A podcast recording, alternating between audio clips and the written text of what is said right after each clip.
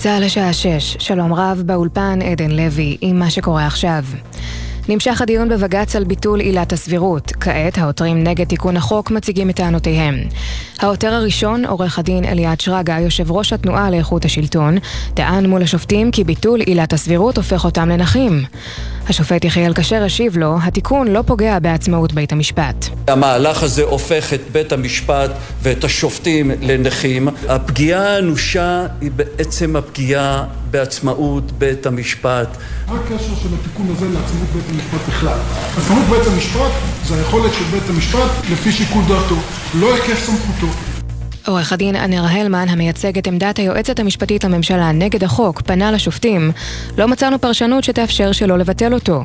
השופט סולברג שאל בתגובה, האם התיקון הזה הוא קטע דמוקרטיה? אנחנו אומרים שניסינו למצוא פרשנות, שאם בית משפט מוצא פרשנות מקיימת, טוב. אז יש פרשנות, אנחנו לא מצאנו. דוח שרפגר אומר, במקרים בהם אין המדובר באי חוקיות ברורה וגלויה, מן הנכון שהיועץ המשפטי יחליט על התרת ייצוגה של הרשות הממלכתית החולקת על דעתו על ידי משפטן אחר. חשד קטן קטנטן שעולה בתוך ליבי שלא באמת אתם חושבים שזהו הדמוקרטיה פול תיפול מוקדם יותר קרא הלמן לחמישה עשר שופטי העליון, אתם המילה האחרונה, אתם יכולים לפסול חוקי יסוד. השופט דוד מינץ הגיב לו ואמר, אתה מייצר לנו סמכויות יש מאין. כתבתנו לענייני משפט תמר שונמי מוסיפה שהנשיאה חיות הדגישה מספר פעמים כי על מנת להצדיק פסילת חוק יסוד צריכה להיות פגיעה אנושה באופי הדמוקרטי והיהודי של המדינה. תת-אלוף במילואים נבו ארז, עד לאחרונה ראש אגף המבצעים במוסד, מגיב לנאומו של ראש המוסד דדי ברנע שהצהיר ביום ראשון, הגיעה השעה לגבות, לגבות מאיראן מחיר באופן שונה, גם בלב טהרן. ארז אמר בגלי צה"ל, עדיף לא לצאת בהצהרות. ממליץ לכולנו לא לעשות פחות באיומים, ובטח לא מעל גלי האתר. אם רוצים לעשות דברים בטהרן, לשמור את זה בתוך הבית. אני מההיסטוריה של מדינת ישראל, שיש נאומים כאלה, זה יותר מטריד אותי אה, מאשר אה, זה באמת מחזק את מדינת ישראל. כך ארז ביומן הערב של ירון וילנסקי, ידיעה שהעביר כתבנו לענייני צבא וביטחון דורון קדוש. ועדת השרים לענייני ביטחון, הקבינט המדיני-ביטחוני, דן היום בסוגיית האסירים הביטחוניים. במהלך הדיון התפתח ויכוח בין השר איתמר בן גביר ליועצת המשפטית לממשלה, גלי בהרב מיארה, סביב סמכות החמרת תנאי האסירים. היועצת המשפטית לממשלה סברה כי בנושא על הקבינט להכריע ולא השר בן גביר, ואמרה כי מכיוון שזה בעל משמעות מדינית וביטחונית, אז זה נידון בקבינט ולא בהחלטת השר. על כך ענה השר בן גביר, זוהי המלצה ואת יועצת, את לא קובעת. כך בן גביר. השר פנה לראש הממשלה נתניהו ואמר לו, מספיק עם התירוצים. אם אתה לא מתכוון ליישם את המדיניות שהבטחנו, בוא תגיד את זה. כל הזמן אחרי החגים ואחרי החגים, הגענו לרגע שצריך להכריע. נתניהו השיב כי הדיון על האסירים הביטחוניים מתקיים רק לאחר החגים בהמלצת מערכת הביטחון. ידיעה שמסר כתבנו המדיני יניר קוזין. במקביל לדיון בבג"ץ, ועדת הכספים בראשות חבר הכנסת משה גפני אישרה קיצוצים בתקציבי משרדי הרווחה והביטחון לטובת העברת 478 מיליון שקלים לצורכי החינוך במגזר החרדי וההתיישבותי. כתבנו הפוליטי יובל שגב מוסיף שאותם כספים לא נכללו בתקציב המדינה, וההסכמים הקואליציוניים בין יהדות התורה לליכוד אילצו את משרד האוצר לבצע את אותם קיצוצים. מזג האוויר למחר ירידה ניכרת בטמפרטורות שתהיינה נמוכות מהרגיל לעונה, בעיקר בהרים ובפנים הארץ. צפוי אפילו גשם מקומי ותיתכנה סופות רעמים יחידות. אלה החדשות.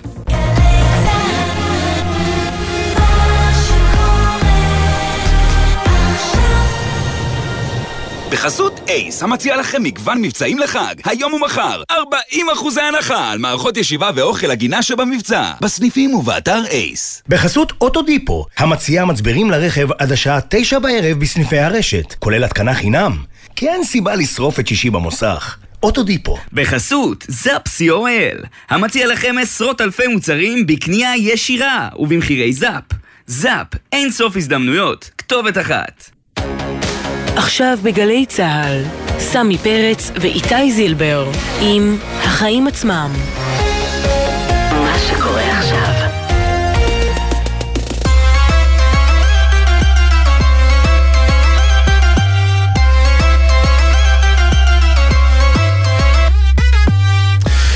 שש וחמש דקות בגלי צה"ל, החיים עצמם במהדורה משפטית מיוחדת, סמי פרץ, שלום. שלום איתי זילבר, הסתכלת כל היום בטלוויזיה? כל היום בטלוויזיה, והנה סיכום אה, הקולות אה, של היום, אה, so far, זה עוד לא נגמר, הנה.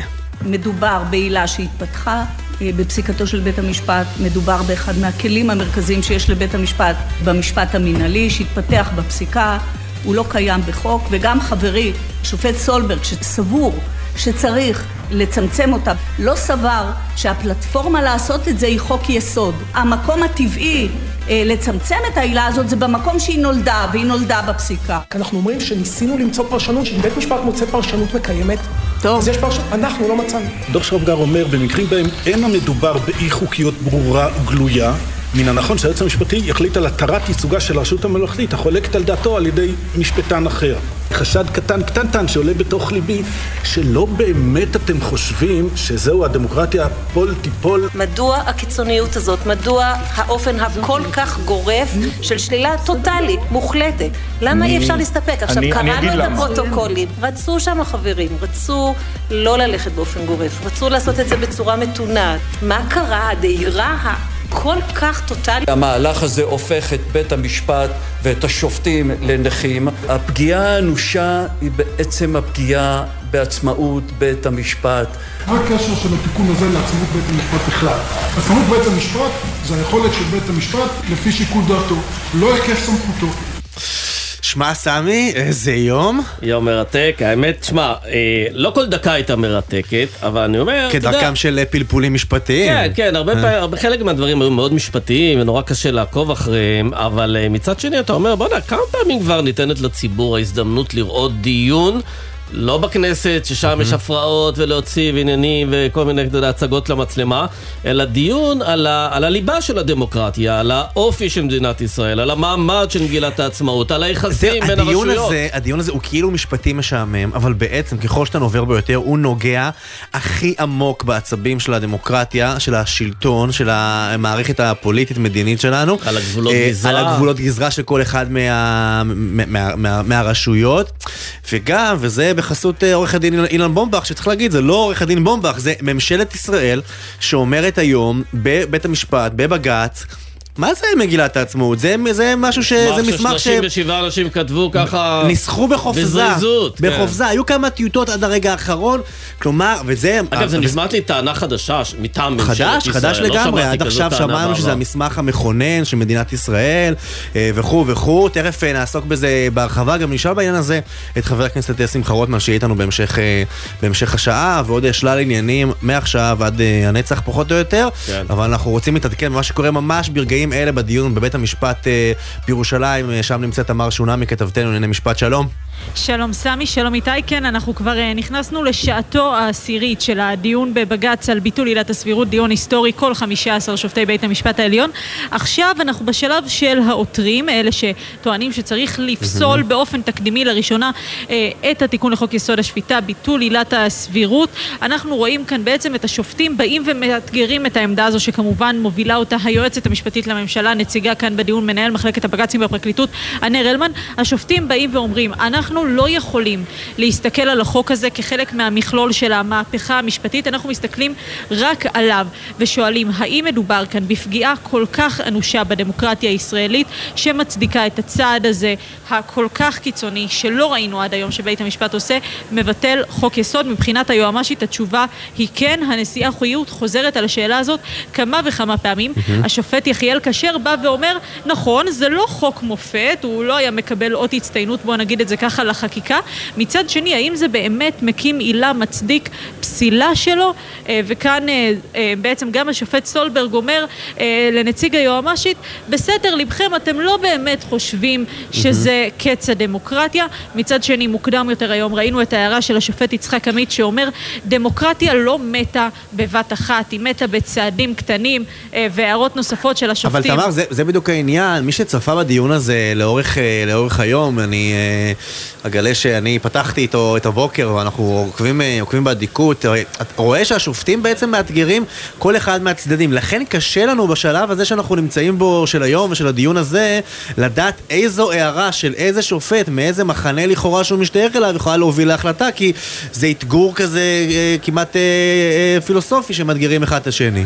נכון, מה שאנחנו כן יכולים לשים לב זה שהשופט דוד מינץ כמעט לא העיר בשלב שהממשלה, הכנסת אה, ויושב ראש ועדת החוקה שמחה רוטמן טענו, הוא כמעט לא העיר, כמעט לא התערב. שצריך רק להגיד, דוד מינץ הוא שופט מהשמרנים, אלה שחושבים שבג"ץ לא יכול להתערב בחוקי יסוד. לגמרי מהשמרנים, ואיפה ראינו את זה? ראינו את זה כשהנר הלמן, נציג היועמ"שית, אומר, פונה ל-15 שופטי בג"ץ, אומר להם מבחינתנו, אתם תמיד המילה האחרונה, ולכם יש את הסמכות לפסול חוק יסוד. השופט דוד מינץ אומר לו, אתה ממציא לנו סמכויות, יש מאין. אה, אנחנו רואים אותו גם אומר, רגע, ואם אה, החוק הזה היה עובר בהסכמה בין האופוזיציה והקואליציה, גם אז לא הייתם אה, חושבים שהוא צריך להתבטל? אז השופט דוד מינץ כן מאתגר פה, ושופטת שלא שמענו ממנה אפילו אולי משפט אחד מתחילת הדיון שנמשך, אמרנו כבר תשע שעות, היא השופטת גילה כנפי שטייניץ, השופטת היחידה אולי שכמעט לא דיברה היום בדיון. מעבר לזה, מרבית השופטים מנסים לאתגר אה, את שני הצדדים. השופט סולברג, גם אנחנו שומעים את הקול שלו יותר, אה, אה, מה שנקרא, בשעות האחרונות. אנחנו שומעים את הקול שלו יותר בשעות האחרונות, אבל לאורך כל היום שמענו את, ה, את, ה, את השם שלו כשהמשיבים כן. אמרו, סולברג, סולברג, הליכת סולברג כן. וכדומה. נכון, אז בעצם מה שקורה זה שאילן בומבך, נציג הממשלה, בא ואומר, אנחנו כשבאנו וקידמנו את החוק הזה ראינו, יש שופט, אחד משלכם, שאומר, צריך לצמצם את השימוש בעילת הסבירות. נשיאת בית המשפט העליון אסתר חיות והשופטת דפנה ברק ארז ממהרות להגיד, נכון, הוא התכוון לזה, אבל לא... אה, בחקיקה, אלא בצמצום בפסיקה, ביוזמת השופטים.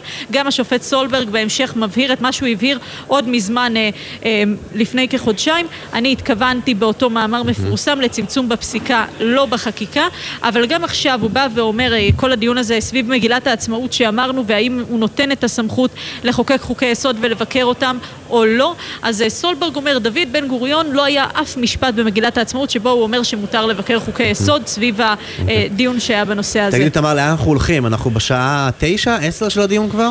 Uh, כן, אנחנו עכשיו התחלנו את השעה העשירית, okay. אה, אוקיי. סגרנו תשע שעות, וואי עכשיו וואי. נשארו לנו ככה, עוד, uh, עוד מעט חוזרים מההפסקה, mm-hmm. יש לנו עוד שמונה נציגים של העותרים, לכל אחד מהם יש בין עשר ל-25 דקות. וכולם גם לוקחים יותר ממה שמקציבים להם. מה זה עד שתיים בלילה את שם, תמר? ויש לנו אחר כך עוד סבב של הממשלה, היועמ"שית, הכנסת והנציג של יושב ראש ועדת החוקה. כל זה, תמר, יהיה היום? אנחנו, זה ייכנס היום? איך בדיוק? כן, אנחנו ראינו את אה, עורך הדין אילן בומבך, נציג הממשלה, מלין על כך שהוא ביקש בעצם mm-hmm. דיון נוסף בתחילת אוקטובר, עוד יום דיונים, והנשיאה חיות אומרת, לנו זה חשוב פחות, אנחנו רוצים לסיים את זה היום. אמ, אמרה, היו כבר בג"צים בעבר שנמשכו שעות ארוכות, ובאמת mm-hmm. דיונים ארוכים בהיסטוריה של בית המשפט העליון יש, אבל בהחלט מדובר פה באירוע חריג, אירוע תקדימי, אירוע היסטורי. יש לנו לפחות עוד כמה שעות טובות כאן. גם לנו כאן יש עוד כמה שעות טובות, ואנחנו מלווים את המשדר הזה, את הדיון הזה מהבוקר, מתחילתו ועד סופו, כפי שזה נראה כרגע, אז אנחנו נחזור אלייך בהמשך. תמר שונמי, כתבתנו בירושלים כרגע. תודה רבה. תודה. ואנחנו רוצים לפנות לחברת הכנסת מירב כהן מיש עתיד, לשעבר השרה לשוויון חברתי. ערב טוב. ערב טוב. אז תראי, התוכנית הראשונית של יריב לוין הייתה באמת מאוד רחבה, אבל בסופו של דבר מה שעומד כרגע לדיון בבג"ץ זה רק הנושא של עילת הסבירות, ובא בית המשפט, נשיאת בית המשפט אסתר חיות, ואומרת, כרגע אנחנו לא יכולים לדון בתוכנית הכללית עם כל הסכנות שהעותרים אה, אה, רואים פה, ונשאלת השאלה, האם השיטה הזאת של הקואליציה, של לעשות במין סלאמי כזה, צעד צעד, היא בעצם בעוכרי מי שמתנגד להפיכה המשפטית הזו? גם אם מנסים להסתכל רק על החוק הספציפי, הקיצוני מאוד של ביטול עילת הסבירות, לא מתחמקים מסוגיות עקרוניות של למשל, האם בית משפט עליון יכול לפסול חוק יסוד או לא, ומהי מערכת היחסים הנכונה, מה האיזון הנכון בין הרשות המבצעת לשופטת. עכשיו, אני חושבת, אה, קודם כל היה דיון, עדיין יש דיון מרתק אה, עם אה, שופטים עם דעות מאוד מגוונות, וזה יפה לראות את זה. אני חושבת שהיה רגע שבו אני באופן אישי הרגשתי ש... המסכות נקרעו, זאת אומרת, נקרעו מפניהם של אנשים, כי ישב שם אה, אה, השופט כשר ואמר, שאל אה, את עורך דין בומבך, מאיפה הסמכות לחוקק לכנסת? והשיבו לו שממגילת העצמאות. אז הוא אמר, אם כך, איך יכול להיות שאתם מחוקקים חוק שעומד בניגוד לעקרונות שכתובים במגילת העצמאות, שבכלל נתנה לכם את הסמכות לחוקק? אז עורך דין בומבך אומר, טוב, זה מסמך ש-37 אנשים שמעולם לא נבחרו אה, חתמו עליו ככה בביטול. עכשיו אפשר, אתם יודעים, ראיתי ברשתות, צוחקים על זה וזה, אבל האמת שזה לא, זה לא מצחיק, זה משהו מאוד מאוד עמוק. אבל הוא לא השופט היחידי, גם השופט סולברג מסתכל על מגילת העצמאות כעל מסמך אה, חסר, אולי מסמך חשוב, אבל מסמך חסר. מתוקפו אתה לא יכול בעצם להשתיק כל כך הרבה דברים פה על השיטה. בסדר, אבל כשלוקחים את האמירות האלה ורואים את האמירות של רוטמן, אתה יודע, אני גדלתי כילדה עם אה, מגילת העצמאות אה, על הקיר של בית הספר, יש את זה בכנסת, בקיר של הילדות שלי בבית תלויה מגילת העצמאות. אז מה זאת אומרת? זה לא... זה... שם קבענו את אופי המדינה, מדינה שוויונית וליברלית, וממש הרגשתי שבביטול ובזלזול מגילת העצמאות, בעצם אומרים לנו פה, אנחנו רוצים חוזה חברתי חדש. זו לא המדינה שגדלתם עליה, לא כך אנחנו רואים את זה, ואם הרוב חושב אחרת, אז כך יהיה. עכשיו, באמת, לא, אבל חברת הכנסת כהן, זה בדיוק אה, מה שאנחנו חווים עכשיו, אלו הפירות של דורות של 75 שנה שהמחוקק, עכשיו זו את, סירב לקבל החלטה בנוגע לאופייה של המדינה, החל מההחלטה של בן גוריון, שלא לא שלא תהיה, אבל המסמוס בנוגע אה, לחוקה וכך הלאה, עד, עד כדי זה שבישראל אין אה, חוק יסוד שוויון ואין חוק יסוד חופש הביטוי. כלומר, וגם אין חוק יסוד אין מגילת העצמאות, נכון, למרות שהיו כמה יוזמות כלומר, כאלה. בגלל, שה, בגלל שהמחוקק המחוקק אה, לא הצליח להגיע להסכמות, השאירו דברים באוויר, זה יגיע לפתחו של בית המשפט, ועכשיו בית המשפט צריך להסביר למה הוא עושה מה שהוא עושה, כי אתם התנערתם מאחריות, אתם חברי הכנסת לדורותיה. אני נאלצת להסכים איתך. אני רואה את השופטים שיושבים שם, השמרנים והאקטיביסטים כאחד, ששנים רבות התחמקו מלגעת בתפוח האדמה הלוהט הזה, וגם אם יש פסקי דין שאתה רואה שהם אמרו, במקרה קיצון, אולי לא תהיה ברירה לגעת בחוקי יוסף, ואנחנו לא רוצים להגיע לזה. אה, פה נאלצים בעצם לייצר, אין ואקום, הם חייבים לתת מענה לזה שלא חוקקנו את חוק יסוד החקיקה. והם יצטרכו להכריע, ואז הם יכריעו, ואז תגידו להם, למה אתם מכריעים? למה אתם אקטיביסטים? כי, שוב, כי אתם לא עשיתם את זה, אין ואקום בעולם. אה, ואני חושבת שלא תהיה להם ברירה, כיוון שאחרת יהיה פה ניצול לרעה של הכלי הזה שנקרא חוק יסוד, mm-hmm. שהיום אפשר להביא באיזה תדירות שרוצים, באיזה רוב שרוצים, זה יכול להיות פרסונלי.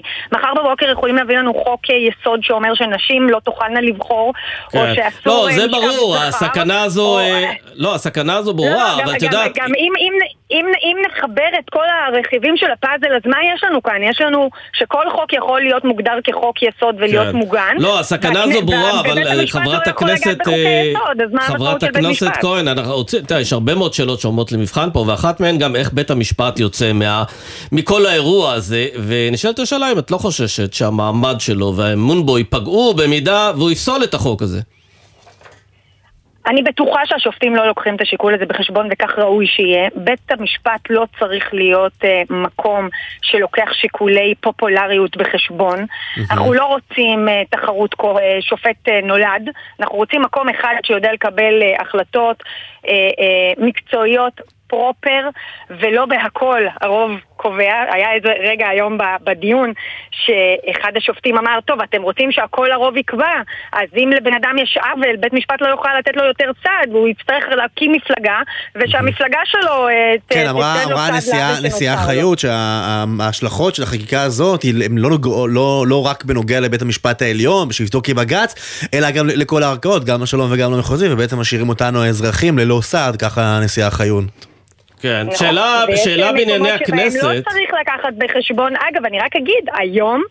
על אף כל הביקורת על בית משפט, שאני, תמיד יש ביקורת, אבל אני חושבת שיש לנו בית משפט מפואר, עדיין האמון בבית המשפט הוא הגבוה ביותר, יותר מבנו הפוליטיקאים, יותר מבמשטרה, לא יותר לא מגופים אחרים. כן. בסדר, אז אפשר, אה, אתה יודע, אפשר לטנף על בית המשפט ללא הרף, כפי שקורה עכשיו. כן, אבל מעמד שלו, אבל האמון בו נמצא. בירידה בעקבות מה שקרה בשנים האחרונות, אבל רציתי לשאול אותך משהו דווקא על הכנסת. אתה יודע, עושים להם קמפיין על הראש כבר, כן. אה, יש לנו ראש ממשלה, יושב ראש כנסת, שרים בכירים שעושים עושים להם קמפיין על הראש לאורך תקופה. כן, אני ראיתי אגב שחלק מחברי הכנסת של הקואליציה צייצו היום כאיש אחד, הכנסת לא תקבל בהכנעה את רמיסתה, חוזרים על המסר של יושב ראש הכנסת אמיר אוחנה, אבל יש כאלה שגם בקואליציה שלא צייצו ולא צייתו לדף המסרים הזה, ישראל כץ, ניר ברקת, דני דנון, גמליאל, זה מה שראיתי, כן? מה אפשר ללמוד מזה שחלק אה, חוזרים על המסר של אה, יושב ראש הכנסת וחלק לא עושים את זה? שיש עדיין אנשים שמבינים שזה מוגזם. גם בליכוד. זה מוגזם ואין שום קשר לליכוד שהיא תנועה ליברלית במהותה, שמבינה שמדינת ישראל היא מדינת חוק ושיש קווים אדומים שלא חוצים, ביניהם לא לכבד את פסיקת בג"ץ. עכשיו, מה שיושב ראש הכנסת עשה ממש דוחק אותנו לעבר משבר חוקתי, דוחק אותנו לעבר מלחמת אחים. זה דבר חמור ביותר, שבשעה כזו לא נאמר הברור מאליו. מה שלא יהיה, אנחנו נכבד את פסיקת בג"ץ. אגב, את מאמינה שעד ש... את מאמינה שעד שהשופטים יכתבו את פסק הדין, זה יכול לקחת כמה שבועות, אפילו כמה חודשים, אה, יש איזו סבירות מסוימת שהאופוזיציה והקואליציה יתכנסו, יגיעו לפשרה שתייתר את הצורך בפסק הדין? תראה, בוא ניתן, אני יודעת להתייחס למה שהיה עד היום. עד היום הכל היה פייק. הכל היה הדלפות בבוקר והכחשות בערב. ברור שיש פה הרבה מאוד אינטרסים שנתניהו רוצה בטיימינג הזה בדיוק לקבל הזמנה מביידן ורוצה למסמס mm-hmm. את הדיון בבג"ץ. אבל אם וכאשר באמת ראש הממשלה יפסיק לשחק, יגיד אני מסכים ל-1, 2, 3, נתייחס לזה. אנחנו לא נגד מצביעי הימין, אנחנו רוצים למנוע שיסוי, אנחנו הסכמנו לפשרת הנשיא, הסכמנו לפשרת ההסתדרות, אנחנו נהיה ענייניים. אבל uh, כרגע לא מתאים לנו כן, אבל נראה שזה, שזה תקוע לגמרי, ושאתם בכלל לא, uh, אתם ביש עתיד בכלל לא נספרים במשחק הזה, כי בליכוד בכלל מחזרים אחרי גנץ והמחנה הממלכתי, אתם uh, uh, נחשבים לעומתיים מלכתחילה. כי אנחנו חושבים שאין טעם למשחקים. אנחנו ראינו מה היה בבית הנשיא, mm-hmm. ראינו שזה היה דיבורים ללא גיבוי. אני חושבת שאם ראש הממשלה רוצה להוביל מהלך, mm-hmm. במציאות שבה אף אחד לא מאמין לו, הוא צריך לעשות צעד בונה אמון. מה זה אומר? בוא, הנה ראש הממשלה מאזין לנו, מה זה אומר צעד בונה אמון? זה לומר, להתייצב אל מול המצלמות, לומר, אני מוכן ל-1, 2, 3, מאחוריי יש... לא, מה זה 1, 2, 3 שאתם דורשים? שאני יודע לשלוט בהם ולהביא אותם. חברת הכנסת מירב כהן, יש עתיד, מה... אז אני אמרתי, אנחנו הסכמנו למתווה העם של נשיא המדינה, אנחנו הסכמנו לפשרה שגיבשה ההסתדרות, רוצים להביא פשרה אחרת, נדבר גם עליה, אבל תגידו מה אתם רוצים, אי אפשר כל היום רק להפריך בלוני ניסוי, ואז תוך שעה להכחיש אותם. כן, אגב, ראית את, אה, אפרופו אה, שאלתי הקודמת על חברי הכנסת בקואליציה, אופוזיציה שמתחילים לראות כמו, יש שני מחנות, יש מחנה שרוצה ללכת והוא נחוש מאוד עם שאר החלקים של הרפורמה הזו, וחלק שרוצה לעשות עצירה, ביניהם, או בראשם אפילו, שר הביטחון יואב גלנט, אני רואה שהוא אומר, שוב ושוב, הוא חוזר אחרי העניין הזה, הוא אומר שכל נושא של ביטחון, נורמליזציה עם השכנים שלנו, כלכלה משגשגת והשלטת חוק וסדר, כל אלה קודמים וחשובים מכל מאמץ לאומי אחר. זו העדיפות, זו הקדימות, וכל השאר, נכון שיחכה לעיתוי ולאופן המתאים. את מרגישה שנוצר פה כבר מחנה, אני לא יודע איך לקרוא לו, אבל מחנה גלנט או מחנה אה, אלה שאומרים בוא נשים אה, רגל על הברקס בקואליציה? האנשים האלה בעיניי בסיר לחץ נוראי, כי הם יודעים שמה שקורה לא סביר ופוגע במדינה והורס את המדינה. ואלה דברים ברורים מאליהם. בג"ץ הוא זה שמפרש את החוק, וממשלה שלא נהנית לבג"ץ היא לא לגיטימית, ואם הממשלה לא תכבד את, ה- את החוק, אז גם האזרח הקטן לא, והדרך לאנרכיה היא קצרה מאוד. אלה דברים שאמורים להיות ברורים מאליהם. לצערי, אה, כשיש יושב ראש כנסת שמדבר כפי שהוא מדבר, וראש ממשלה שמרטווט את הנאום הקיצוני שלו, הם, אה, הם בסיטואציה בלתי אפשרית. אני מקווה שהם יהיו מספיק אמיצים להיות נאמנים קודם כל למדינה שלהם, כי הנזק עלול להיות בלתי הפיך. אז לאן אנחנו הולכים בימים הקרובים? הרי עד שתהיה אה, הכרעה זה ייקח, ייקח עוד זמן. אה, נכון. דיונים אין באמת. מה הולך לקרות? כי תכף ייגמרו החגים והכנסת מתכנסת מחדש, המושב החדש נפתח. נכון. אז קודם כל, ב-19 בחודש, שזה שבוע הבא, אה, יהיה עוד דיון בעתירה שלנו, של יש עתיד, שנוגעת לכינוס הוועדה לבחירת שופטים. אה, שם אני מאמינה שפסק הדין יינתן בצורה מהירה יותר, כיוון שהצורך הוא אה, דחוף. אנחנו בעתירה הזו, יש עתיד, טוענים שבעצם שר המשפטים לא מכנס את הוועדה לבחירת שופטים משיקולים זרים, מה שפוגע מאוד בציבור, כיוון שיש עשרות תקנים של שופטים שאינם מאוישים, ובכך לא נעשה צדק לאנשים שממתינים זמן רב. גם לא בערכאות הנמוכות יותר, מילא הם לא ממנים לעליון מסיבות פוליטיות, אבל איך אתם מסבירים שגם בערכאות הנמוכות יותר אתם לא מוכנים אה, למנות ותוקעים את כל המערכת? Mm-hmm. אני צופה שבנושא הזה אה, פסק הדין יהיה חייב להינתן במהירות, כי הנזק פשוט אה, הוא בלתי נסבל.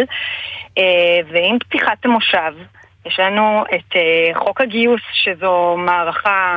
זה לא חוק הגיוס, זה חוק ההשתמטות, כיוון שזה לפטור 170 אלף איש. שגם הוא מתגלגל לכנסת אחרי שהבג"ץ אמר לכנסת, תחליטי כבר. כן, ובעיקר נכון. כשהמפלגות החרדיות רוצות לקדם אותו לפני כל דבר אחר, אז יהיה נכון. פה עוד שמח בעניין הזה. חברת הכנסת מירב כהן, כן, אנחנו רוצים להודות לך אה, בשלב תודה. הזה.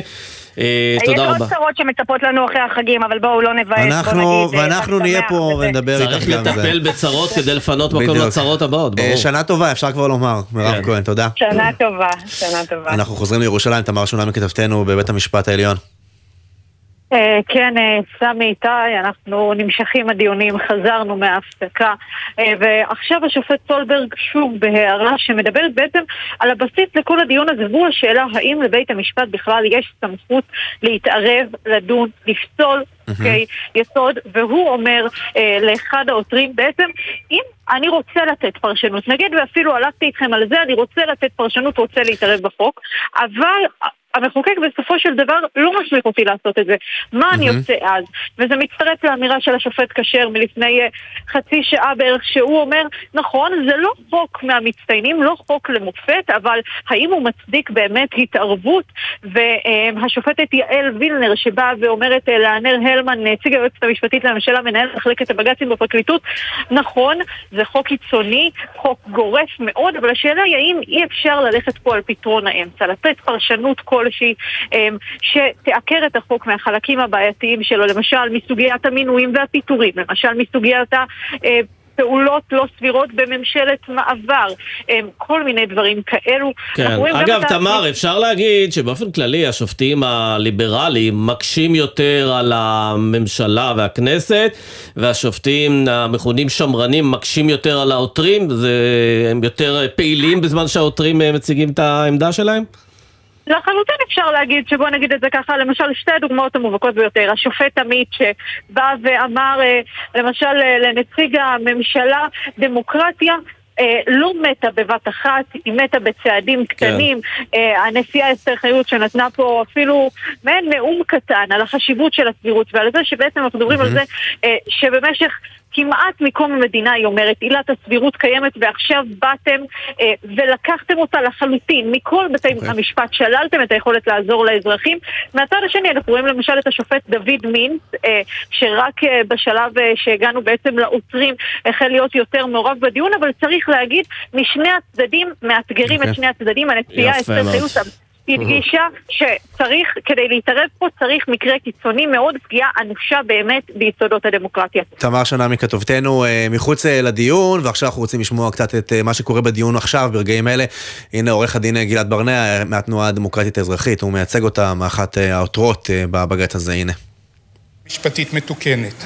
הביקורת השיפוטית על המינהל בעידן של מעורבות גוברת והולכת של הרשויות בכל תחום מתחומי החיים התגבשה לעקרון יסוד ובכך ניתנת לאזרח הגנה מפני שרירות ליבה של הרשות.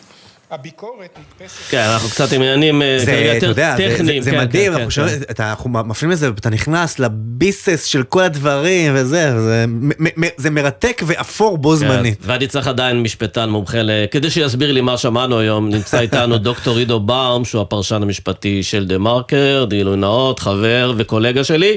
שלום עידו. שלום, ערב טוב לשניכם. תשמע, אה, מה שמענו היום אה, מבחינת החלוקה של השופטים? אנחנו יכולים לקבל איזה תמונת מצב שממנה נבין דוחים או לא דוחים את החוק הזה? אה, בואו ננסה. אני אנסה לסווג את השופטים, אנחנו מדברים על כל הרכב של בג"ץ ב-15 שופטים, כשהנקודה המדריכה שאפשר לצאת ממנה זה החלוקה ליברליים ושמרנים. אז יש שבעה שופטים שאני מגדיר אותם ליברליים, אקטיביסטים בבית המשפט העליון, חיות, פוגלמן, עמית, ברק ארז. אני חושב שמההערות של כולם במהלך הדיון היום די ברור שהם חושבים שיש להם לפחות את הסמכות לפסול אה, חוק יסוד. אבל יש להם, אבל זו תפיסה ש... עקרונית שיש להם את הסמכות, או, תפיס, או גם תפיסה אה, מעשית לגבי החוק הספציפי הזה? אז אה, אני, אני מתרשם, לפחות מחלק מההערות שלהם, שהם חושבים שגם, אה, שהחוק הזה הוא החוק הבעייתי. אני חושב שאפשר לראות את זה די בבירור בהערות של הנשיאה חיות, שכבר אמרה את זה גם בעבר, שהיא חושבת שיש סמכות לפסול חוק יסוד, והיא אה, למשל... תמר, הכתבת שלכם, אה, דיווחה על, על כך שיש שופטים שמחפשים איזה פתרון ביניים. אפשר לראות מההערות של חיות שפתרון ביניים כמו אה, השופטים יכתבו בעצם את התנאים, מתי כן סבירות, מתי לא סבירות, מתי... זה, זה, זה לא מקובל עליה. היא אומרת, אנחנו לא נכתוב מחדש את החוק. אה, ולכן, אה, אה, להערכתי, היא נמצאת במקום של אה, לפסול. אבל עידו, אה, אני רוצה. שנייה לחזור איתך לסוגיה שמי שעוקב קצת גם אחרי המסרים אה, מכיוון אה, אה, הימין וגם על, על, גם, דברים בתוך הדיון הזה, נוגע, מה, מה שהזכרת שנוגעת לה בכלל היכולת של השופטים לדון בחוקי יסוד. בניגוד למה שאנחנו שומעים, זו לא הפעם הראשונה שבג"ץ דן בחוקי יסוד, הייתה אפילו פעם אחת לא מזמן כשתיקנו את uh, חוק, uh, חוק יסוד uh, הממשלה בממשלת החילופים. גם זה הגיע לבג"ץ וגם שם הם הכריעו.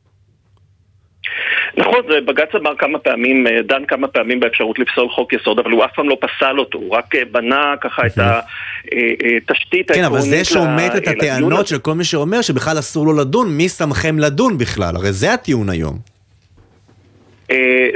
זה, זה טיעון של חלק מה, מהגורמים, אני חושב שגם הכנסת, גם הממשלה נמצאת במקום הזה, חבר הכנסת שמחה רוטמן בוודאי, אבל זה רק אחד מהטיעונים, כלומר ברור שצריך להתמודד עם זה, וגם השאלה מאיפה, מה מקור הסמכות. זאת אומרת, זה אחת הסוגיות שהשופטים מתלבטים בה, ואני לא חושב שהם אחידים, האם הכרזת העצמאות היא זו שמגבילה את, ה, את הסמכות, או שיש לבית משפט סמכות כי פשוט אין, אין מקור אחר, שזה אומרת היועצת המשפטית לממשלה.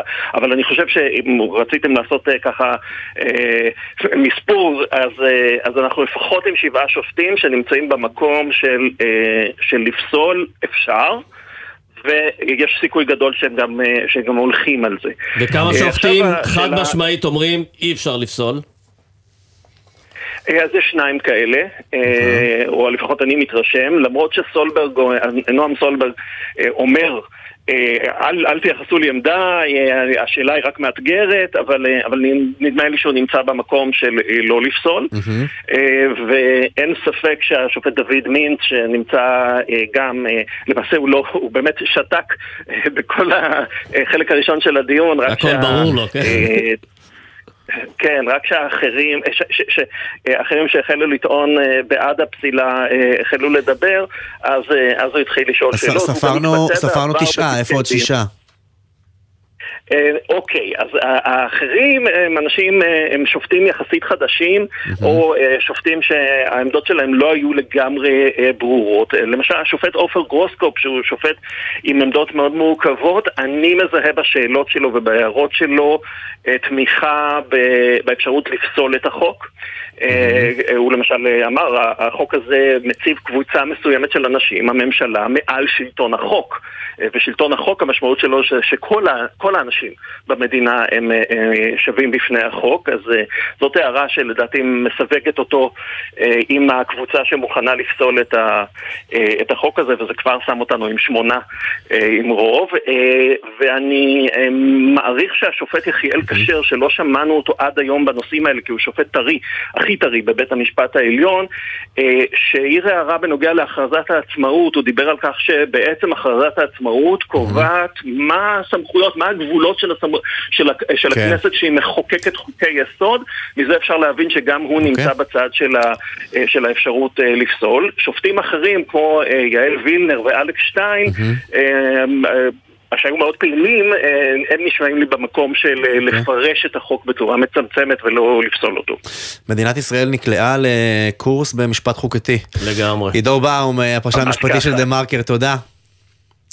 אנחנו יוצאים להפסקה קצרה קצרה, רק שלוש דקות, מיד אחריה יושב ראש ועדת חוקה איתנו, דוקטור, חבר הכנסת שמחה רוטמן. אחד מכוכבי היום, תחזרו, אחד הכוכבים הראשיים של היום, אז אנחנו נשאל אותו את כל השאלות על מה שהיה היום בבית המשפט ועדיין קורה, תישארו איתנו, כבר חוזרים.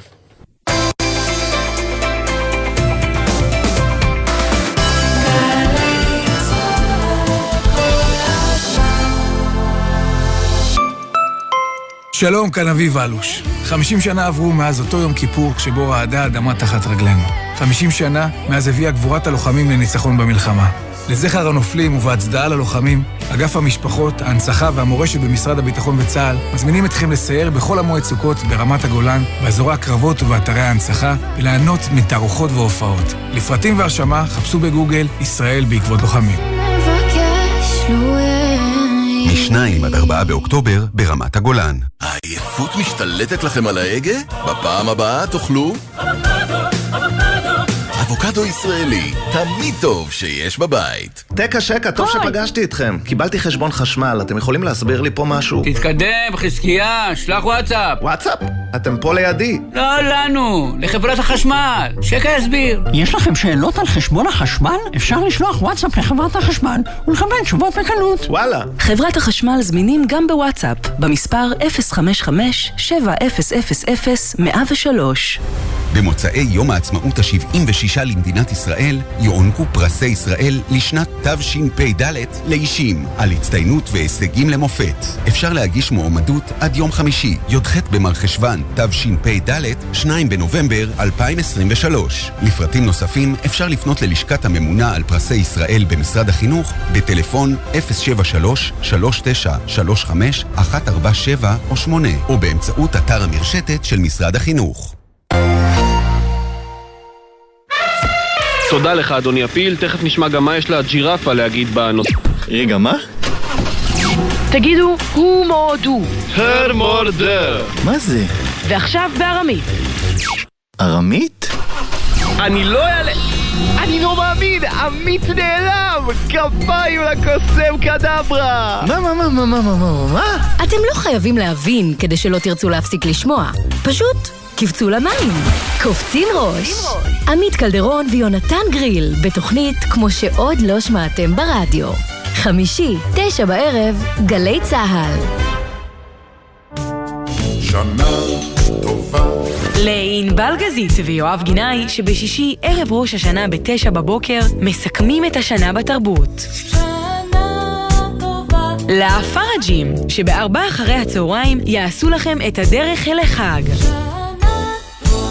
גם למאיה יהלום, שבתשע בערב תשוחח עם אומנים על האלבומים הבולטים של השנה. ושנה טובה לכל מאזיני גלי צה"ל.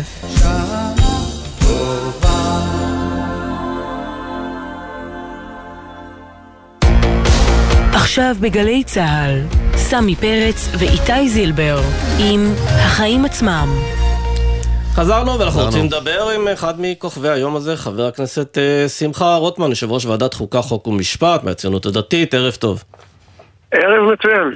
תראה, אמרת בתחילת הדיון היום שבג"ץ בכלל לא צריך לדון בנושא הזה, ואתה יודע, אחרי יום שלם שכולנו מקשיבים למה שקרה שם, אתה לא חושב שזה דווקא לכבודה של הדמוקרטיה שלנו שמתקיים כזה דיון, שעוסק בגבולות גזרה, במגילת עצמאות, ביחסים בין הרשויות, סוגיות מאוד עקרוניות ומאוד חשובות, הרי היומיום שלנו רווי בהבלים וקשקושים, זה לא לכבודה של הדמוקרטיה כזה דיון? לכבודה בהחלט של הדמוקרטיה כזה דיון, רק שדיון כזה התנהל בשעות רבות וארוכות, ואם חברי הכנסת מהאופוזיציה היו מכבדים את עצמם ואת הכנסת קצת יותר, אז גם, גם, גם זה היה יותר נעים לאוזן ולעין ופחות בהתפרצויות וצעקות. אבל, אבל דיון כזה התנהל, נשמעו מומחים רבים שעסקו בדיוק בסוגיה הזאת, גם בשאלת סמכותה של הכנסת, mm-hmm. גם בשאלת סמכותו של בית המשפט, גם בסוגיית כן, הסבירות. כן, אבל חבר הכנסת רוטמן, אתה זוכר בוודאי את הטענות של חברי הוועדה שאתה מנהל, חברים שמגיעים מאזור מספסלי האופוזיציה, שטענו לסתימת פיות. את הטענות אני זוכר. את העובדה שהן אינן נכונות, אני גם זוכר, ואת העובדה שלמרות פעמים, למרות שחלק מאותם טוענים חלקם אגב טען- ניסו לטעון את הדברים האלו גם בכתב, אה, היו לעיתים אה, מדברים בוועדה ללא הפסקה, 25-40 דקות, נאומים ארוכים מאוד מאוד, בלי שאף אחד הפריע להם, אה, וכאשר מישהו מהקואליציה ניסה לדבר, גם בין אם זה הייתי אני, ובין אם זה ניס... היה אה, חבר הכנסת אופיר כץ, או כל מי שהגיע לדבר, אה, קטעו כל הזמן את דברו, אז הם באו ואמרו, לא נותנים להם לדבר. כן, תגיד לי, ואחרי ששמעת את מה ששמעת התפקיד שלי היום כמובן בבג"ץ, כיושב ראש, רק אגיד, התפקיד שלי כמובן כיושב ראש הוועדה, אה, הוא שאם מישהו מפריע לדבריו של חבר כנסת אחר או לדבריו של מומחה, מתפרץ, קופץ על שולחנות, גם את זה ראינו, צועק, כן. משתולל, שר, אה, אה, אז אני צריך, אני צריך אה, לעשות כן. את תפקידי ולהוציא אותו. רגע, אבל, אה, חבר הכנסת רוטמן, אני- תשמע, אני אני- בהחלט רק- מסכים רק שנייה, שנייה. אני בהחלט מסכים ש... תן להשחיל שאלה. חבר הכנסת רוטמן. רק משפט, אני בהחלט מסכים שהלוואי שחברי הכנסת המשתוללים והקופצים על השולחנות היו מכבדים את הדיון בוועדה. כן. תשמע, כפי אנחנו ראינו במהלך היום אה. כמה שופטים שמצד אחד הקשו עליך ועל העמדה שאתה מייצג, ומנגד ראיתי כמה שופטים שמאוד הקשו על העותרים ועל נציג היועמ"שית שם בדיון, ולי זה נתן את התחושה שבית המשפט מאוד מגוון, ושבעצם מה שאתם רוצים זה, זה לא גיוון, זה שליטה מוחלטת בבית המשפט. אה, ראשית, אה, בית המשפט מגוון אה, במידה מאוד מאוד מועטה. אה, וה- אה, ועצם העובדה שדיון שכזה התנה- מתנהל, כי אני, רק, שתבין, רק שתבינו את מידת חוסר הגיוון, אוקיי? בבית, אני, הדברים שאני הקראתי בדיון הוועדה, בדיון, בדיון בבית המשפט היום, היו הדברים שהקריא, שכתב נשיא בית המשפט העליון, לא פחות, השופט אה, לנדוי, שבטח ביקורת גדולה על עצם הרעיון שמישהו יבקר את חוקי הכנסת. העמדה הזאת היא הייתה העמדה הכמעט שלטת בבית המשפט העליון במשך שנים רבות. היה דעה בודדת, יחידה של השופט ברק שאמר בדוחק אפשר אולי לבטל חוקים.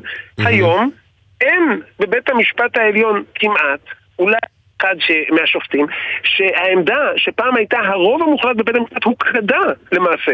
לא, אבל מינוי היו- לא, אבל היו כמה שופטים. שמאוד לא, לא, הקשו לא, על אבל העותרים בעניין הזה. העמדה שעליה אני מדבר היא העמדה שלבית המשפט העליון אסור לגעת בכלל, לדון בחוקי יסוד. העמדה הזאת הייתה מיינסטרים בבית המשפט העליון ובתהליך ארוך שנים של אהרן ברק, של ניפוי כל מי שהיה לו אג'נדה שסותרת את עמדתו, עיין ערך רות גביזון ואחרים, הפכה לעמדה שנכחדה בבית המשפט אבל העליון באותה כמעט מידה. חבר הכנסת רוטמן, אפשר הגיוון? לומר שבמשך הגיוון? 75 שנות אה, מדינת ישראל, היה ברור לכולם ששלטון החוק זה הדבר שאנחנו שואפים אליו, וממשלת ישראל וכנסת ישראל מצייתות אה, לפסיקה, ועכשיו גם זה כבר לא מובן מאליו. סליחה, שלטון החוק, אמרת שלטון החוק? כן. אז היה בהחלט ברור שכל. רשויות השלטון מחויבות לחוק, ועכשיו אתה בא וטוען שבית המשפט לא מחויב לחוק? זה הטענה? לא, אני אומר שעד עכשיו... בית ש- המשפט רגע, רגע, רוטמן. שאלת מה מה הכוונה, אז אני מסביר מה הכוונה. עד עכשיו היה ברור לכולנו שממשלת ישראל מצייתת לפסיקות בית המשפט העליון לא, בשבתו לא, לא- כבג"ץ. אני לא- רגע, רגע, לא מבין. זה היה זה זה היה ברור מובן מאליו, ועכשיו זה כבר לא מובן מאליו. אני שואל שאלה פשוטה. כן. האם בית המשפט העליון מהמם. מחויב או מציית לחוק?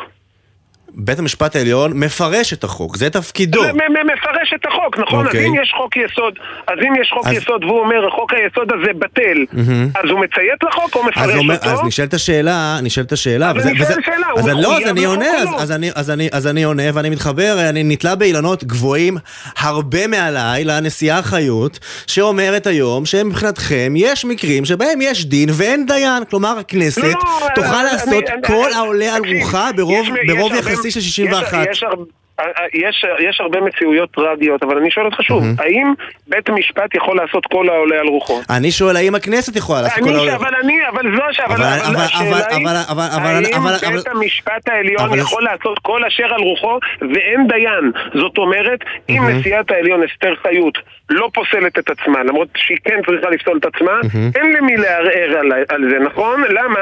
יש דין ואין דיין. אם בית המשפט העליון נותן, קובע זמנים לא, אבל יש אין ספור מקרים ששופטים לנהל- כן פוסלים את עצמם. המשפט- חבר הכנסת רוטמן, יש הרי בלי סוף כאלה. מי הגורם שאמור להגיד לבית המשפט העליון, הלו, הגזמת? אז רגע, מי הגורם, מי הגורם... לא, לא, אבל... רגע, שנייה. לי יש תשובה, לי יש תשובה מי אומר לכנסת. אתה, לא... אבל לך אין תשובה מי אומר לבית המשפט. רגע, שנייה, ההבדל ביני לבינך, שאני אינני נבחר ציבור, והציבור מעוניין בדעתך ופחות בדעתנו. ואנחנו מנסים לחלץ ממך את דעתך, ואנחנו שואלים, לפי מה שאתה אומר, האם כנסת ישראל יכולה לחוקק כל מה שעולה לרוחה ברוב של 61? כן או לא? אני, אני, אני, השאלה איננה מתחילה. אתה רוצה שאני אענה לשאלות שאינן מתחילות? בית המשפט, הכנסת איננה מחוקקת כל העולה על רוחה.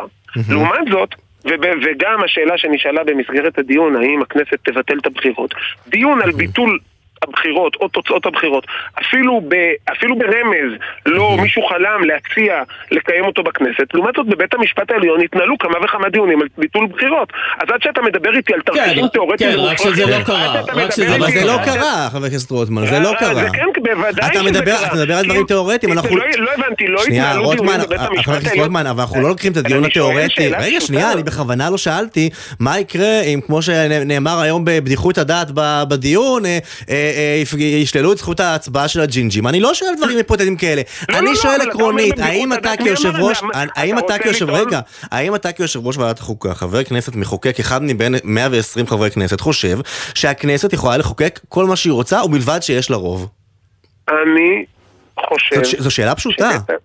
אז אני, אני חושב שיש מגבלות על סמכותה של הכנסת. מה המגבלות? מה. המגבלות? בבקשה. אבל, אבל זה, זה... לא, מה המגבלות? כי זה לא, הטענה, מה המגבלות? הטענה, חוץ מבחירות? אבל רוטמן, הטענה, הטענה אני היא חושב- שפשוט ככה לא- לא- לא יהיו לא בלמים על הכנסת, אנחנו שואלים מה- מה הבלמים מבחינתך? חברים, אני מציע שתספרו את כמות הפעמים שאחר כך תגידו שאני קוטע אתכם או נותן נאומים. אז הנה, בבקשה, תשלים, אבל תענה לשאלה, אל אתה תחזיר לנו שאלה אתה תיאורטית. מומחה מאיתנו בזה. חברים, הכל בסדר, אתם לא חייבים. אני, אני לא, אני לא, לא, אני, יש לי מספיק במות להשמיע את דעתי, אם תיתנו לי רק. בבקשה. ה- ה- אני חושב שהכנסת, יש עליה מגבלות רבות במה שהיא יכולה ולא יכולה לחוקק. המגבלות הללו מקובעות בהרבה מאוד מנגנונים שמייצרים עליה איזונים ובלמים. יש לה את הצורך להיבחר שוב, יש לה את הצורך להקים קואליציה, יש לה את הצורך לגייס, לגייס רוב, יש לה אה, מנגנונים כמו פיליבסטר, יש לה הרבה מאוד מנגנונים שחוסמים חבר כנסת שמעוניין לעשות ככל העולה על רוחו. כן, חבר הכנסת לעומת רוטמן, זאת- אני רוצה שאלה נוספת. אתה קראת לשופטים, לשופטי בג"ץ, כמה זאת- פעמים אוליגרכיה, אבל אתה יודע, הסתכלתי על ההרכב שם, ראיתי שם שופט ערבי, שופטים מזרחים, שופטים מתנחלים, שופטים עולים, פסיפס ישראלי. למה אתה קורא להם אוליגרכיה? קבוצה די הטרוגנית שמגיעה מכל מיני מקומות. ראשית, כמו ש... אני, אני חשבתי שכבר עניתי לשאלה הזאת ואמרתי שהקבוצה הזאת ככל הנראה ממש לא הטרוגנית כי, אה, אה, כי הדעה המקובלת שהייתה מאוד מאוד אה, אה, מגובשת בבית המשפט והיו עליה מחלוקות ודיונים אבל היו בה דיונים משני צדדי המתרס הוכחדה בבית המשפט העליון. העובדה שהשאלה האם בית משפט מבטל חוקים או לא מבטל חוקים היא, הדיון הזה הוכחד בבית המשפט העליון. ההטרוגניות וההומוגניות היא בדעות. ובעובדה הזאת, לצערי, לצערי יש מיעוט זניח בבית המשפט העליון שמחזיק בדעה כן, אז איך אתה מסביר את זה ששלושה טוענים היו היום, יצחק בר, שמחה רוטמן, אילן בומבך, שלושתם אנשי הציונות הדתית, גברים, אשכנזים. אה, איך זה שלא מצאתם טוענים מזרחיים או טוענות נשים? במחילה, אה, אני, אני, אה, אני באמת חושב, אם אתם רוצים לנהל דיון ברמה כה נמוכה, אני... לא, אבל למה נמוכה? אחת הטענות זה לא, לא, גיוון, חבר הכנסת רוטמן. מאחר ואתה, אני, אני מתאר לעצמי שאתה לא אה, מציע שאני אשנה את אה, מיני או את עדתי. חס וחלילה. לטובת, אה, לטובת, לטובת, הייצוג שלי בבית המשפט. אני חושב שהרכבה של הממשלה אה, אה, ושל הכנסת ושל הקואליציה אה, מגוון אה, בהרבה ממה שהרכבו, מהרכבו של בית המשפט. אני חושב שבבחירת עורך דין, אה, במקרה הזה, עורכי דין, אה, עורכי דין מייצגים, אה, כל אחד עושה את שיקוליו שלו, אפילו את בחירת עורך דין הכנסת אה, אה, לא, אה, לא מבצעים אפילו נבחרי הציבור. לכן השאלה שלך, ולכן השאלה שלך במחילה היא קנטרנית ואפילו אה, מעט מגוחכת, צר לי. אבל אני, אבל אני בכל זאת רוצה שנדבר קצת לעניין ולא ננסה לייצר פה איזה תחרות התנצחויות. אה, כי, כי בעיניי באמת השאלה שמוטלת על הכף היא כבדה ורצינית ולא ל, לא לבדיחות הדעת. אם מדינת ישראל היא מדינה דמוקרטית, מקור הסמכות בה הוא העם. ואם מקור הסמכות בה הוא העם, אין מקום. אני השתמשתי בביטוי אוליגרכיה מסיבה אחת ויחידה. זה מה שכתב נשיא בית המשפט העליון לנדו על מנגנון שמעביר את ההכרעה מהכנסת לבית המשפט. זה מילי, מילותיו שלו, מאותה תקופה חשוכה ואפלה בתולדות מדינת ישראל, שבה היה מותר למתוח ביקורת על בית המשפט העליון בלי שיקראו לך נאצי. אז, אז, אז אני מציע, אני מציע שננהל את השיח הזה בכבוד. אני מציע שנתייחס בכבוד ל- לעמדותיהם של הציבור האדיר שמעוניין בתיקון של מערכת המשפט. ציבור ענק, מושתק, מודר, שמגלה שוב ושוב שהעמדה הבסיסית, הדמוקרטית, שנהוגה בכל מקום אחר בעולם, שאומרת שהעם הוא הריבון, שומע ממישהו שלפי שיטת הסניוריטי אמור להיות נשיא של בית המשפט העליון, שמבחינתו הכנסת והכרעת העם זה אה, ועדת קישוט של כיתה ד'. כך מתבטא שופט בית משפט okay. העליון. והעובדה שאתם אה, משחקים בנדמה לי, כאילו אנחנו מדברים פה באיזה תעלולי משפט, ולא עוסקים פה בשאלת היסוד. האם מדינת ישראל היא מדינה דמוקרטית? בדבר אחד צודקים מובילי המחאה. המאבק הזה הוא המאבק על הדמוקרטיה הישראלית. רק שמי שחושב... חבר הכנסת רוטמן, קצת אה, נעלמת לנו. נקטעת לנו. שמחה רוטמן. אלא לכיתה ד'. אוקיי, קצת נקטענו, אתה שומע אותנו, שמחה רוטמן? אוקיי. אה, אם כבר אה, חזרנו למקורות, גם של המשפט וכדומה, אנחנו רוצים לחזור ביחד איתך למה שכונה, לפחות עד היום, המסמך המכונן של מדינת ישראל. הנה מה שחושבת ממשלת ישראל, כך לפי הנציג שלה היום בבית המשפט העליון על מגילת העצמאות. לא סתרתי שום דבר, אני עדיין בא ואומר, ואמרתי בדיון כמה פעמים, זה מסמך מכונן, זה מבטא את האני מאמין, אבל עם זאת, ה-37 האלה זה אנשים שלא נבחרו. לא יכול להיות מצב במדינת ישראל שאנשים שלא נבחרו יכתיבו עכשיו את החוקה, במרכאות, לדורות הבאים. כן, זה עורך הדין אילן בומבך, שאמר היום בדיון בבג"ץ, שהמסמך הזה, חתמו עליו 37 אנשים שמעולם לא נבחרו, נוסח בחופזה, והיו מספר טיוטות. מה דעתך כיושב ראש ועדת חוק, חוקה ומשפט? אתה, אנחנו מדברים עכשיו על הטיעון העובדתי, או שאנחנו מדברים עכשיו על הטיעון המשפטי? בטיעון העובדתי, בוודאי אני ממליץ לכם לקרוא כמה, כמה וכמה ספרים על השאלה אה, כיצד, אה, כיצד אה, נוסחה מגילת העצמאות, הרי זה לא טיעון היסטורי, הדיון ההיסטורי פה הוא לא, הוא, לא, הוא לא השאלה, אבל ברמה המשפטית, כך פסיקתו של בית המשפט העליון וכך אה, פרשנות מאז הקמת מדינת ישראל, שמקור הסמכות הוא העם. ולכן גם אותם חברי מועצת המדינה הזמנית שחתמו על מגילת העצמאות הבינו שהם לא יכולים להיות אלה שיקבעו חוקה למדינה. אבל אתה אומר שבעצם מגילת העצמאות היא מסמך חסר משמעות משפטית? אין לו משמעות? ולכן נעשו בחירות לאספה המכוננת, ושהאספה המכוננת היא הכנסת הראשונה, כדי שהכנסת הראשונה ששואבת את סמכותה מהעם, היא זאת שתקבע את ההסדרים של אוקיי, המדינה. אבל- אבל הדברים, ה- הדברים האלו נכתבו בכל כך הרבה לא, לא, בוודאי, דין. בוודאי, אבל אנחנו השנים, אז אני, מתייחסים- אני מתפלא, אני מתפלא כיצד, כיצד טיעון משפטי, שהוא די טריוויאלי בהקשר הזה, הוא מרים גבה. לא, אני אסביר לך- אסביר לך למה- הוא חסר משמעות. לחלוטין, זה בעצם מה שעולה מהדברים שאומר שמה, עורך דין? בומבך. לא, לא, סליחה, אני, אני, אני, אמרתי בדבריי, אני אמרתי שיש עיוות מוסרי איום ונורא במילים הכל שפיט. דהיינו, שבכל דבר הוא עניין משפטי. יש עיוות מוסרי וערכי גדול לא פחות באמירה, אם למשהו אין תוקף משפטי מחייב, אז הוא חסר משמעות. זה בעיניי אז מה אמירה המשמעות, נוראית אה, ואיומה. מה המשמעות של מגילת העצמאות? השיחה, המשמע, המשמעות של מגילת העצמאות, יש לה משמעות, מבחינה משפטית, לא, מבחינה ערכית, אתה אומר מבחינה שמבחינה משפטית אין- אה. משמעות. מבחינה משפטית היא, היא בהחלט אה, כלי לפרש גם אה, שחלק מדברי החקיקה של מדינת ישראל מפנים אליה בתור מקור פרשני. זה בסדר גמור.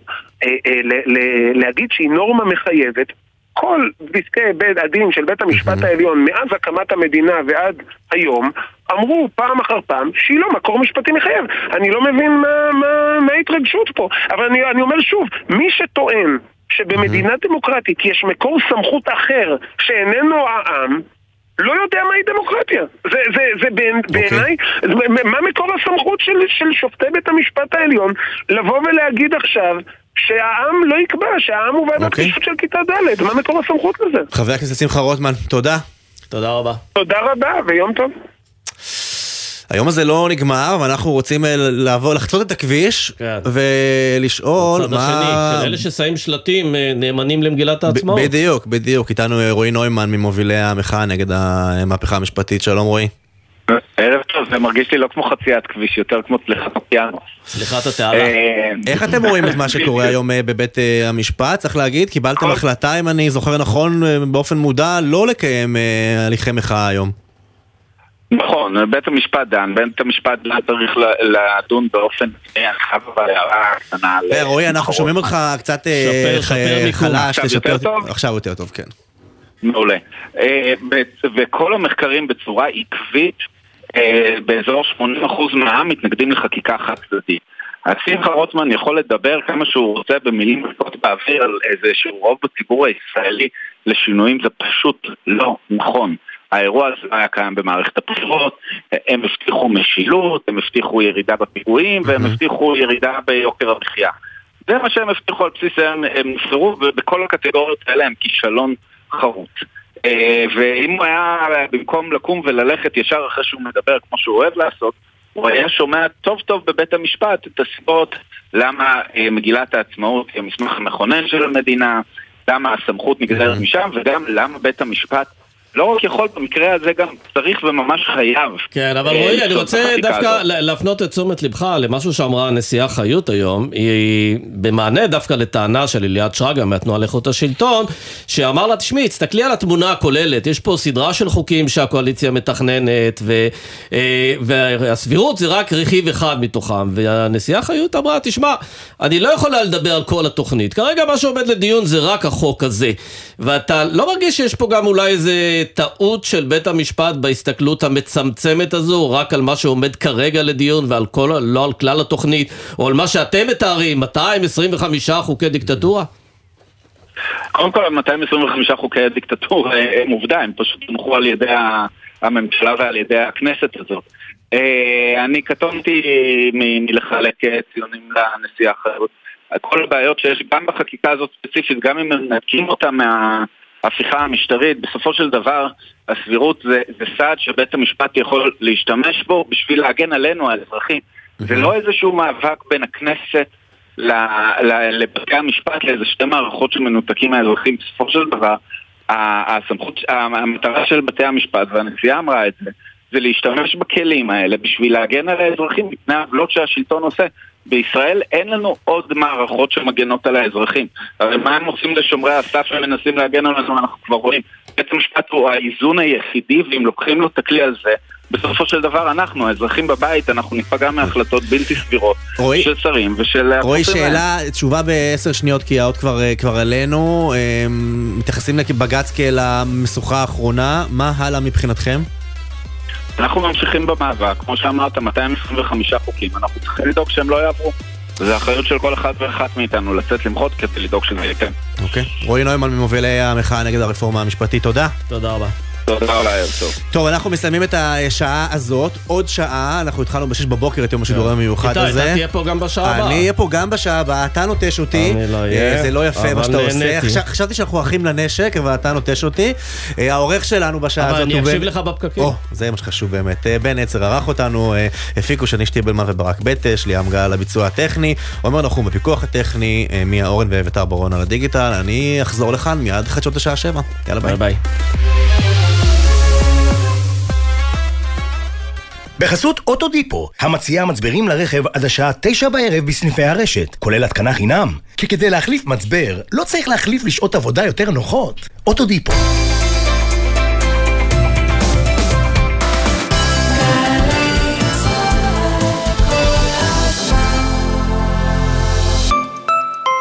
מהאולפנה והתיכון למשרד הביטחון. אנחנו מבטיחים לך תפקיד איכותי ועתיד משמעותי בליבת העשייה הביטחונית של מדינת ישראל. מצוינות וציונות הן אצלך בנשמה? בואי לשירות לאומי משמעותי במשרד הביטחון. במגוון תפקידי סבר סייבר, טכנולוגיה, הדרכה, לוגיסטיקה, משאבי אנוש ותקשורת. ותוכלי להיות חלק מן העתיד הביטחוני של המדינה ושלך. ההרשמה לשירות הלאומי החלה. פרטים באתר עמותת של שילה, עמותת בת עמי, עמותת שלומית שילת ומשרד הביטחון. שירות הכי לאומי, שירות בתפקיד ביטחוני. הכירו את שרה, אחות מיילדת בפנסיה. בכל חודש היא ילדה 45 תינוקות בממוצע, שזה בערך 540 לידות בשנה. אם תכפילו את זה ב-40 שנות עבודה, תבינו שמספר הילדים שהיא עזרה להביא לעולם יכול למלא איצטדיון שלם. רספקט, שרה. תנו כבוד למבוגרים שלנו. הם ראויים לזה. הביטוח הלאומי, לצדך ברגעים החשובים של החיים. עמיתי קרנות השוטרים, אסום נדל"ן, הבונה בשכונת הבוסתנים החדשה בשדרות, ומציעה לעמיתי קרנות השוטרים מחירים ותנאים בלעדיים על מגוון דירות. לפרטים היכנסו לאתר קרנות השוטרים או חייגו כוכבית 2061. קרנות השוטרים קודם כל בשבילך אני ולריה קולצ'יק. כשהפציצו את ביתי באוקראינה, הסתתרנו במנהרות הרכבת. הקרן לידידות חילצה אותי משם ועזרה לי לעלות ארצה. הקרן לידידות, ארגון הסיוע החברתי המוביל בישראל, סייעה בשנה שחלפה לכשני מיליון בני אדם בתחומים רווחה, עלייה וקליטה, חירום וביטחון. הקרן חילצה ועזרה לעשרות אלפי יהודים באוקראינה ונרתמה בשעת חירום למען תושבי עוטף עזה. הקרן לידידות, עושים טוב, נותנים תקווה. 아!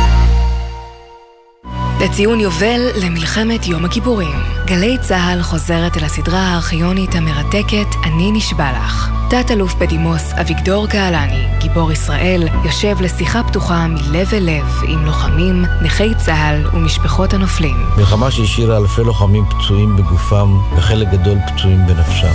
אני נשבע לך, שיחות מלחמת יום הכיפורים. ראשון עד חמישי, שמונה בערב, גלי צה"ל. מיד אחרי החדשות, איתי זילבר.